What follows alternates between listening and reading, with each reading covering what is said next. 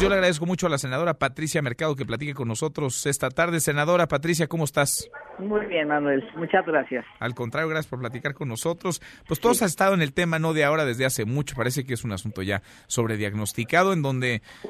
sabemos qué tenemos que hacer, pero no todos lo quieren hacer. ¿Cómo ves esta discusión y cómo ves lo que dijo también a propósito de la misma el presidente López Obrador? Porque a él no le gusta la legalización de la marihuana con fines recreativos. Bueno, sí, primero decir que, bueno, sí, el, el presidente ha, ha, dicho esto, digamos que es su posición, pues, como presidente, como ejecutivo, pero el legislativo tenemos una instrucción, digamos, de la, una decisión de la Suprema Corte que nos ordenó eh, eh, a partir de que declaró algunos artículos de la Ley General de Salud como inconstitucionales en el sentido de el, el uso, digamos, adulto de la, de la marihuana. Uh -huh. eh, entonces los declara inconstitucionales y nos ordena decir, bueno, pues hagan el, el, proceso legislativo para eso y por supuesto, pues si nosotros derogamos esos, eh, esos artículos de la ley, eh, tenemos que regularlos, ¿no? Entonces, uh -huh. porque de la otra manera, pues nada más, si nosotros no hiciéramos este proceso legislativo para regularlo, pues una vez que desaparezcan esos artículos de que de que es anti, digamos aparecen como anticonstitucionales pues sería un caos digamos casi casi libera o sea sería un proceso de liberalización total del el uso adu eh, del uso adulto del uso para investigación no y para investigación científica y todo lo que esto significa no uh -huh. incluso terapéutico uh -huh. que ya fue eso ya está legalizado desde 2017 pero no hay reglamento o sea no hay regulación para que tú puedas acceder a cualquier tipo de medicamento o incluso ofrecerlo en el mercado. Pues está de facto, digamos, legalizado porque la Corte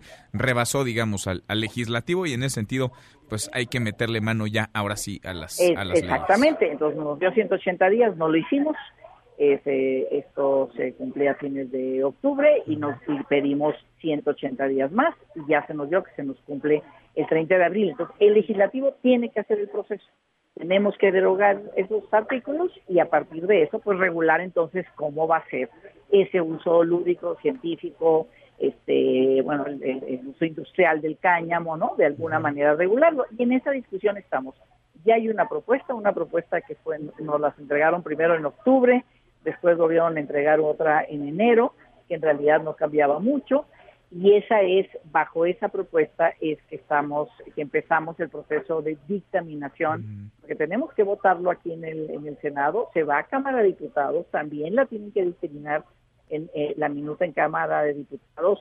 A lo mejor allá le, le hacen este modificaciones y tiene que volver aquí al senado para finalmente que termine el proceso. Entonces bueno pues hay una discusión.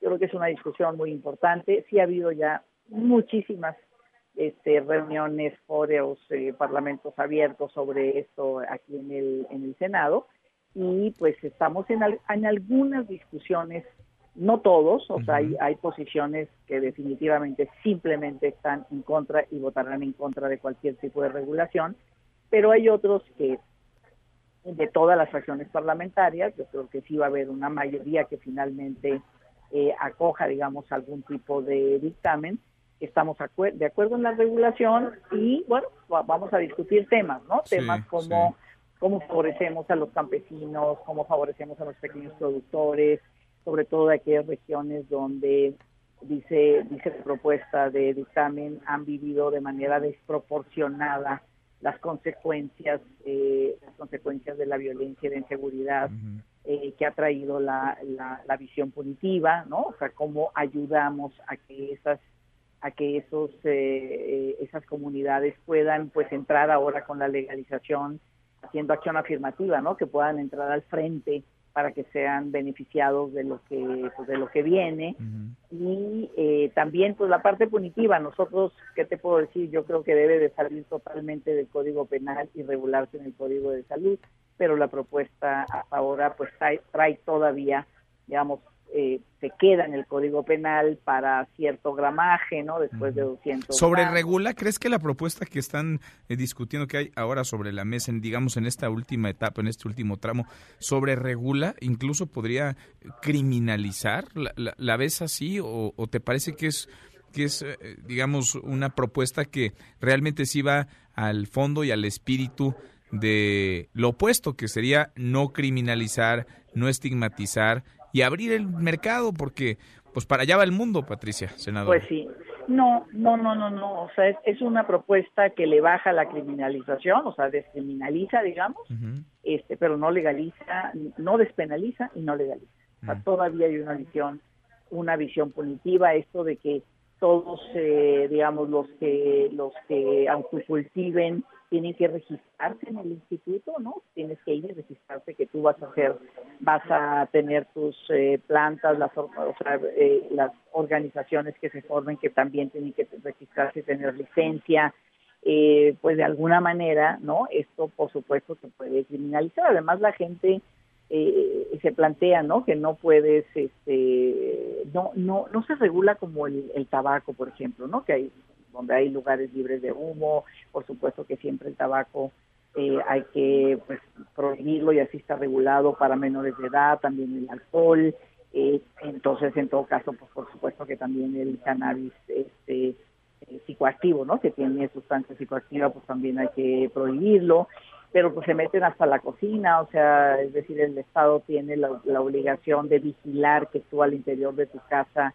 no fumes o no este no hagas ese uso adulto delante de niños o tal, lo cual pues mm. sí está muy bien, ¿no? Pero quién se va a meter a entonces sí está sobre regulado, hay muchísimas definiciones, muchísimas definiciones que que este, que no tienen sentido, ¿no? Como que eso hace eso, digamos, sobre regula el tema.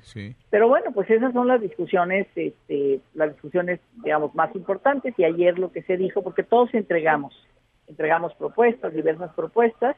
Lo que planteó el, presidente de la Comisión de Justicia es que entre hoy y mañana nos entregan ya una propuesta definitiva desde la comisión mm. para que entremos el próximo miércoles, dijimos desde la una de la tarde, pues este, realmente tratar de que esto pues sea más o menos hasta hasta que terminemos, ¿no? Párrafo por párrafo, artículo por artículo, además, por supuesto, de una discusión en lo general de lo que significa esta regulación. Finalmente, Manuel, este, avanzamos. Pues sí, estamos... empezamos a quitar esa visión punitiva y avanzamos en reconocer además una planta.